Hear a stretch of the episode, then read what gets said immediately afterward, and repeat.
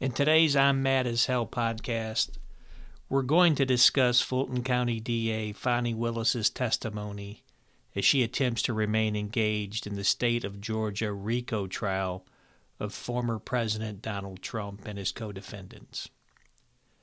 Judge Scott McAfee is scheduled to issue his ruling in the next week or so, following two days of testimony, including Miss Willis and Mr. Wade. Before I get into the details, I need to issue a disclaimer. The views and opinions expressed here are solely mine and not affiliated with any company, entity, or person. Now let's discuss the testimony of Miss Willis. It was one hell of a show she put on.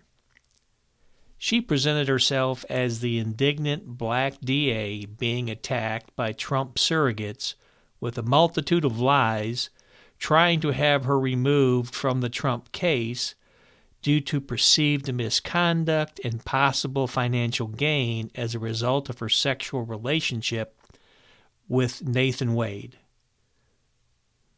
Her claims that it was the RICO defendants in the courtroom who were on trial and not her was absolutely hysterical. Why else was she on the stand testifying under oath about her sexual relationship with Mr. Wade? Of course she was on trial. Now, according to the couple, Miss Willis first met Mr. Wade in 2019 at a conference, and she claims their romantic relationship did not start until he was hired in November of 2021. However, a close personal friend of Miss Willis testified under oath she witnessed them displaying affection, holding hands, hugging, and kissing as far back as 2019. It's important to note that Mr. Wade was hired in November of 2021, and the very next day he filed for divorce from his estranged wife. And even though she refuses to admit it, Mr. Wade is Fani Willis's employee.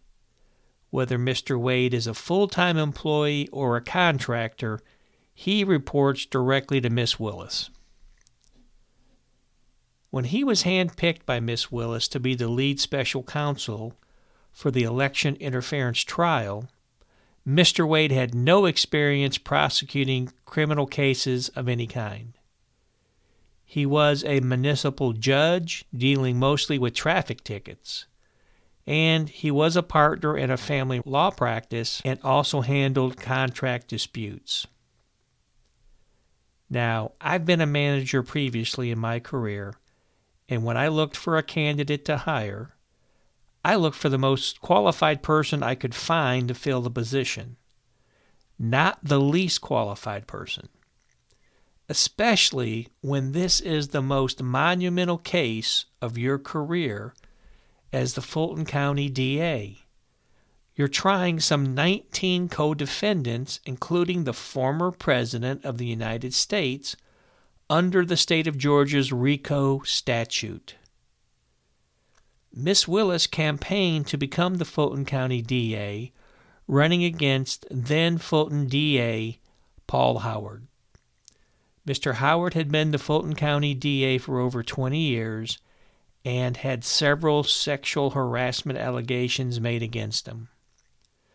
So much so, Miss Willis made it a point during her campaign to state if she was elected, she would not be sleeping with any employees.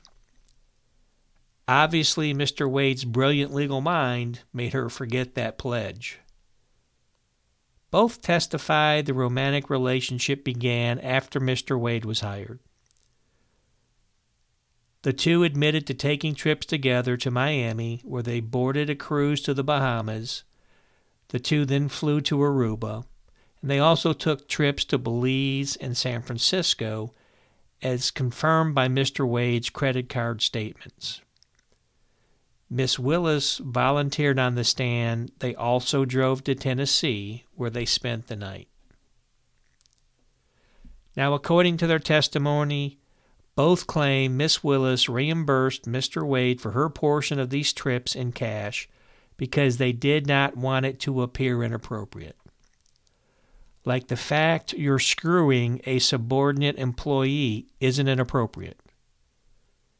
Isn't it convenient she claims to have paid in cash and didn't keep any receipts and doesn't have any withdrawal statements to corroborate the repayments? According to Miss Willis, she just keeps thousands of dollars in cash lying around her house. And Mr. Wade cannot provide any proof of the cash payments either. No statement showing he took the cash and then made payments on his credit card. If Miss Willis and Mr. Wade worked in corporate America and had had this relationship, several things could have possibly occurred depending on the circumstances.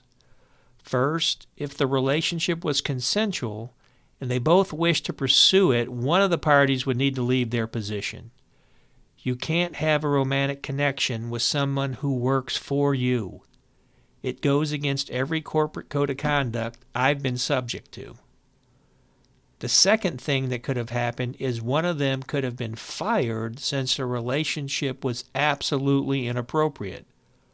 But since Miss Willis is the Fulton County DA and the ultimate boss, I don't see that happening. The third thing is if Miss Willis had used her influence over Mr. Wade to garner sexual favors from him she could have exposed herself and the county to sexual harassment charges and a potential lawsuit.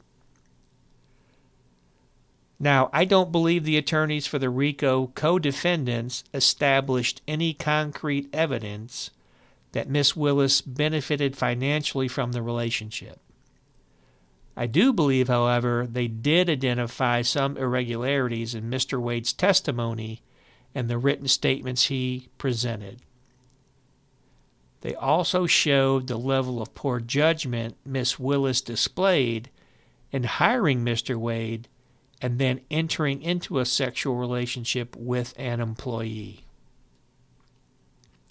Now, if I were the judge, I'd remove both from the trial, and if I felt the entire Fulton County DA office was tainted, I'd assign the case to another county DA office but I would not dismiss the case because, in the end, I believe President Trump will be exonerated.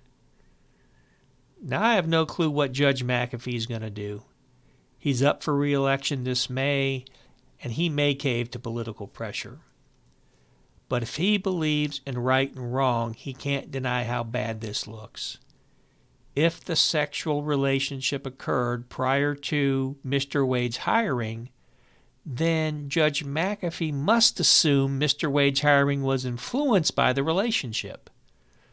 Why else would someone with no experience in trying a criminal case be hired as the lead special counsel for the most monumental case such as this?